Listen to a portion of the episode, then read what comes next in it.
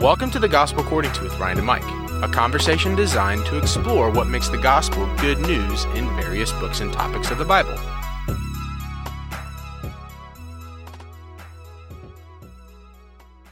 So while the prophet Isaiah is in many ways the most beautiful witness in the Old Testament scriptures, he, he I think, in many ways is one of the strangest. Hmm. And again, as Barth called the Bible, the strange new world. One of the main aspects of the strangeness of Isaiah is the literary form. Mm-hmm. Um, in communication, we say there's the content side of a message, what is said, and then there is the form, how it's said.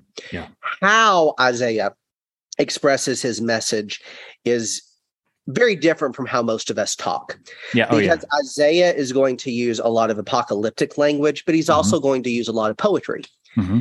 Now, let me just give my open disclaimer about poetry here. I was in my second year at Florida College and I had a class on American Romanticism. And we read Melville and Poe and Hawthorne. And I loved Hawthorne. I still love Hawthorne. Really liked Melville. And when we got to Poe, we started reading a lot of Poe's poetry. And I was just like, put it in sentence form. Are you kidding me? And I, I, I even told this frustration to Dr. Thayer once that it's just like, I just don't get it. I just don't get it. And then finally, we read one of his poems where I was like, oh, that's why you can't just say it in sentence mm-hmm. form. Now, yeah. here's the thesis that Mike and I would like to offer for why the Bible uses so much poetry. While prose engages our hearts through reason, poetry engages our hearts through imagination. So let me say that again, because this is going to be our central thesis. While prose engages our hearts through reason, poetry engages our hearts through imagination. Now, Mike, you helped me to think through and critique the wording on this. Yeah. Explain this to us. What does that mean? Yeah. So, I mean, you know, we preach sermons and that's that's prose, right? You read Paul's letters and that's prose. Um, we're aiming at the heart. On prose for those who don't know, real quick. What is prose? Yeah, I mean, like like I said, like a sermon, didactic, you know, letter description, you know, the, those kinds of things. Like we, yeah, very good. Yeah, essay type. Yeah, exactly.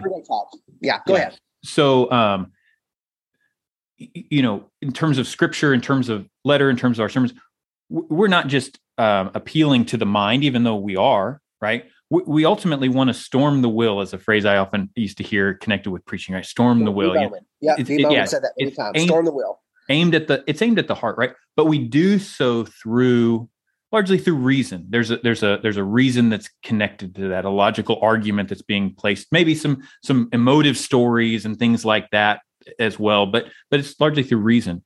Poetry, though, is is aimed at the heart as well but it's doing through so by engaging our imaginations it's casting this vision using images doing metaphor pictures all these things to, to sort of cast a vision invite us into it. And then as well through this um, you know rhythm uh, sort of musical uh, proclamation inviting us into this experience. Um, and so again um, functioning in in a profoundly different way than prose.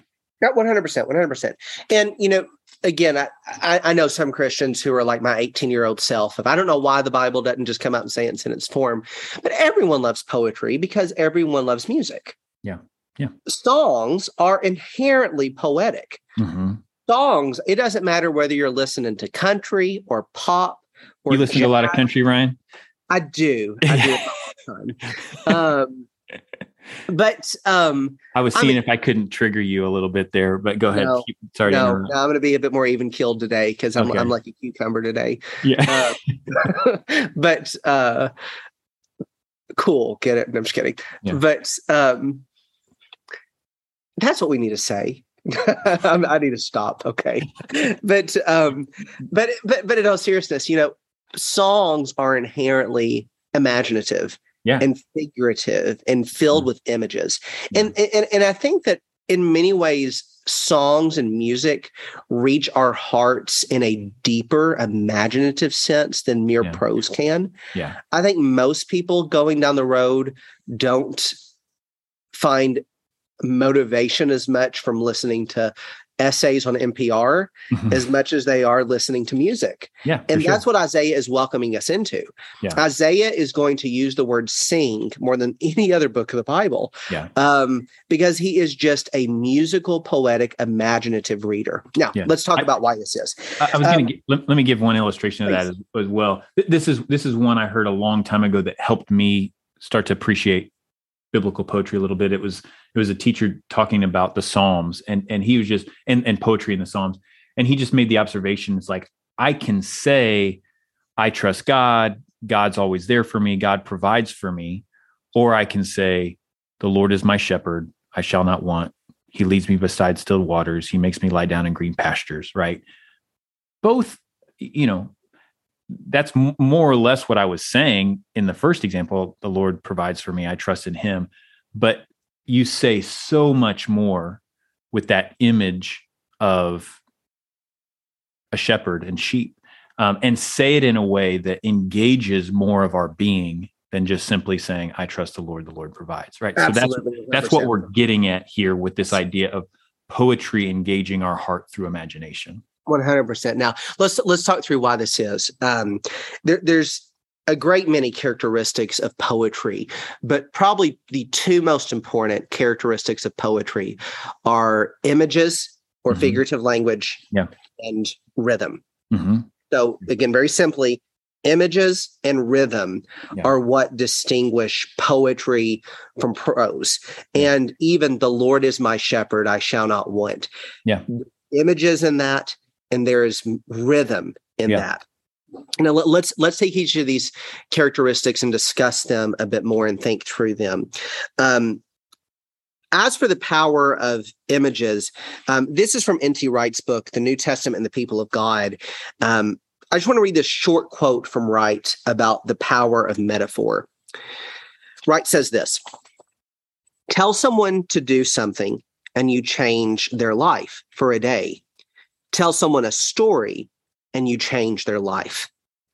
Stories, in having this effect, function as complex metaphors. Metaphor consists in bringing two sets of ideas close together, close enough for a spark to jump, but not too close so that the spark in jumping illuminates for a moment the whole area around, changing perceptions as it does. Even so, the subversive story jumps close enough to the story already believed by the hearer for the spark to jump between them, and nothing will ever be quite the same again.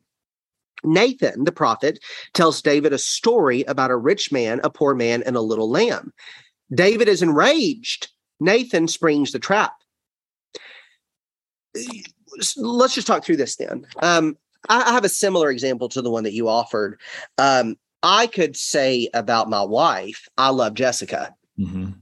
That's a factual, true statement. It's true or false. Okay. But I could say Jessica is the light of my life.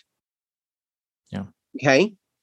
Um, Jessica could say I'm like a cucumber in a field. a- Isaiah has a great many images, right? Yeah. Um, I have a feeling we're going to get a lot of mileage out of that one. Uh, It is. It is. Yeah. It is. It is. Um, for those of you not understanding, listen to our previous episode.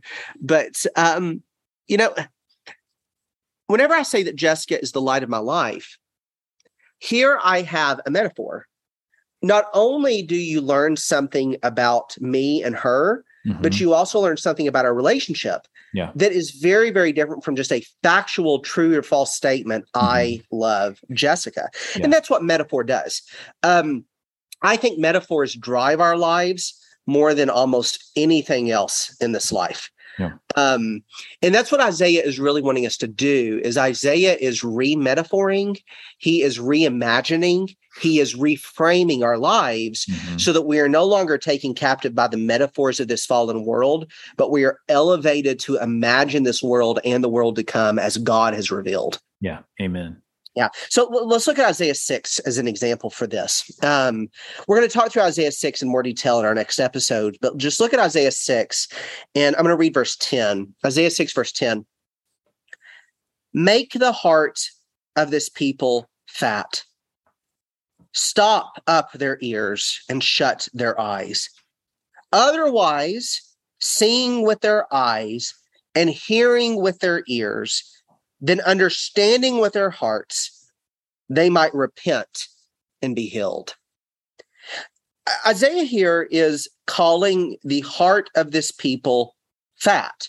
Mm-hmm. It's it's sluggish. And so they need to see and hear with their heart. Mm-hmm. That's a metaphor. Yeah. It's a metaphor.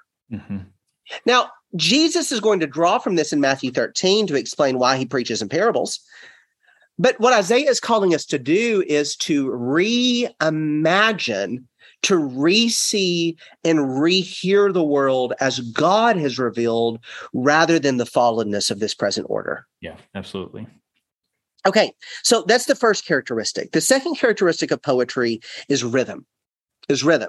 Now, we have decided to read from the Complete Jewish Bible, um, the CJB, and the CJB gives four beats to every line. So, for those of you who are a bit more musical, essentially they have translated it in four four time. Um, and what rhythm helps us to do is to is to listen into the movement mm-hmm. of of the poetry what I think really is one of the key features of rhythm and of music in general is that there is a movement to this. The, the theologian Jeremy Begbie has some really good work on this. That that music is continually inviting us into movement. Mm-hmm. Um, if I were to go do re mi fa sol la ti do, right? You know that's supposed to come after that. Yeah. Because there's a natural movement to what we're doing here. If I were to stop with do, re, mi, fa, sol, la, ti, you're just left wanting, please say do. Yeah. right. Um, and that's what poetry and rhythm's always helping us to do. Um, so whenever you listen to both the individual lines of the mm-hmm. poetry, but also the longer extensive parts of the poetry, like Isaiah 43, 55, it's welcoming us into walking in beat with how God sees this world and how mm-hmm. God listens to this world. And I don't think it's any surprise then that whenever you notice the eyes and the ears, these are really the two key characteristics of poetry. Mm-hmm. The figurative language is wanting us to reimagine, to re see the world. The rhythm is wanting us to rehear the world, mm-hmm. to listen to the world and move with the revelation of God in God's time, in God's meter, rather than how we ourselves live according to it. I have a few more thoughts about this, Mike, but take yeah. us forward. No, I'm good. Keep us going. Okay, so let me kind of exemplify this idea of rhythm in Isaiah. A, a, few weeks ago, Daniel Webb, one, one, of my friends here, and I were listening to the entirety of Isaiah 40 through 55. And when we got to Isaiah 54, mm. I literally stopped the recording and said, I don't like this. Because let me show you why. Isaiah 53, the suffering servant, should be fairly familiar, yeah. but just listen to the ending of Isaiah 53. And, and I'm going to try to capture some of the rhythm of this. Isaiah 53 12. Therefore, I will assign him a share with the great. He will divide the spoil with the mighty for having exposed himself to death and being counted among the sinners while actually bearing the sin of many and interceding for the offenders. Sing, barren woman who has never had a child. Burst into song, shout for joy, you who have been in labor. For the deserted wife will have more children than the woman who is living with her husband, says Adonai. I don't like that. Um, whenever I teach classes on speech, I teach directional transitions in prose. Mm. Having discussed this, let's now talk about this. In prose, if you're going to go from something really deep and dark to something really high, elevated, and joyful, uh, give me a second to transition here. I just didn't like this. I was just envisioning people listening to this with their headphones on or in their car and they've just cranked the volume up because you're basically whispering and then you like scream sing and Good. everybody's ears are busted and still ringing It is. It is, right? That's that's what that's what I hope Isaiah is doing here. Yeah. Hear with your heart. Hear with your heart, right? But seriously, but that same week, um currently, this could change at some point in the future, but Beethoven's Fifth Symphony is my just favorite musical symphony of all time. I, just, I, I've, I couldn't tell you how many times I've listened to it. But I, I noticed at the end of Beethoven's third movement, he goes down to a very low.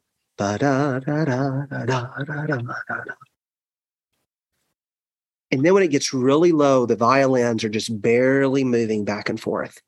And then he burst out into movement four. Bum, bum, bum, bum, bum, bum, bum, bum, bum.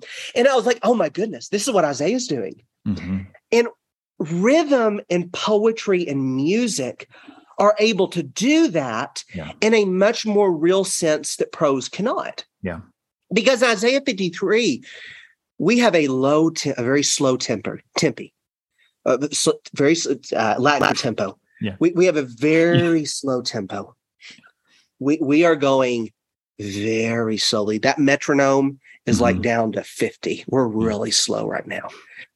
But then whenever you get to chapter 54, that metronome's at like 120. You're Yeah. high, you're fast, you're moving, you're excited, you're joyful. The French horns and the trumpets are blaring, right? Yeah. Um, and, and, and what I think that's having us to see is the agonies of the Savior are slow and agonizing and bringing about the despair of this present age. Mhm. But the quick rhythm of chapter 54 is welcoming us into the joy of that new creation. right Poetry is able to realize this in a way that mere prose cannot. absolutely yeah 100% yeah so great So, why listen to poetry? Well, poetry's beautiful. Mhm. is beautiful. Um, prose engages our hearts through reason. Poetry engages our hearts through imagination. Yeah. Through the images, we re-see the world. Through the rhythm, we rehear the world. Yeah. And that's what Isaiah, the beautiful prophet, is giving to our hearts a revealed imagination of God's revelation. amen i love it Very good.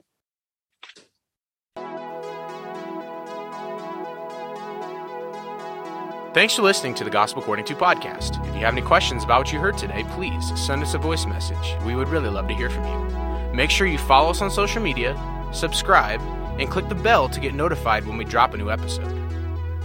Until next time, and for all time, your God reigns.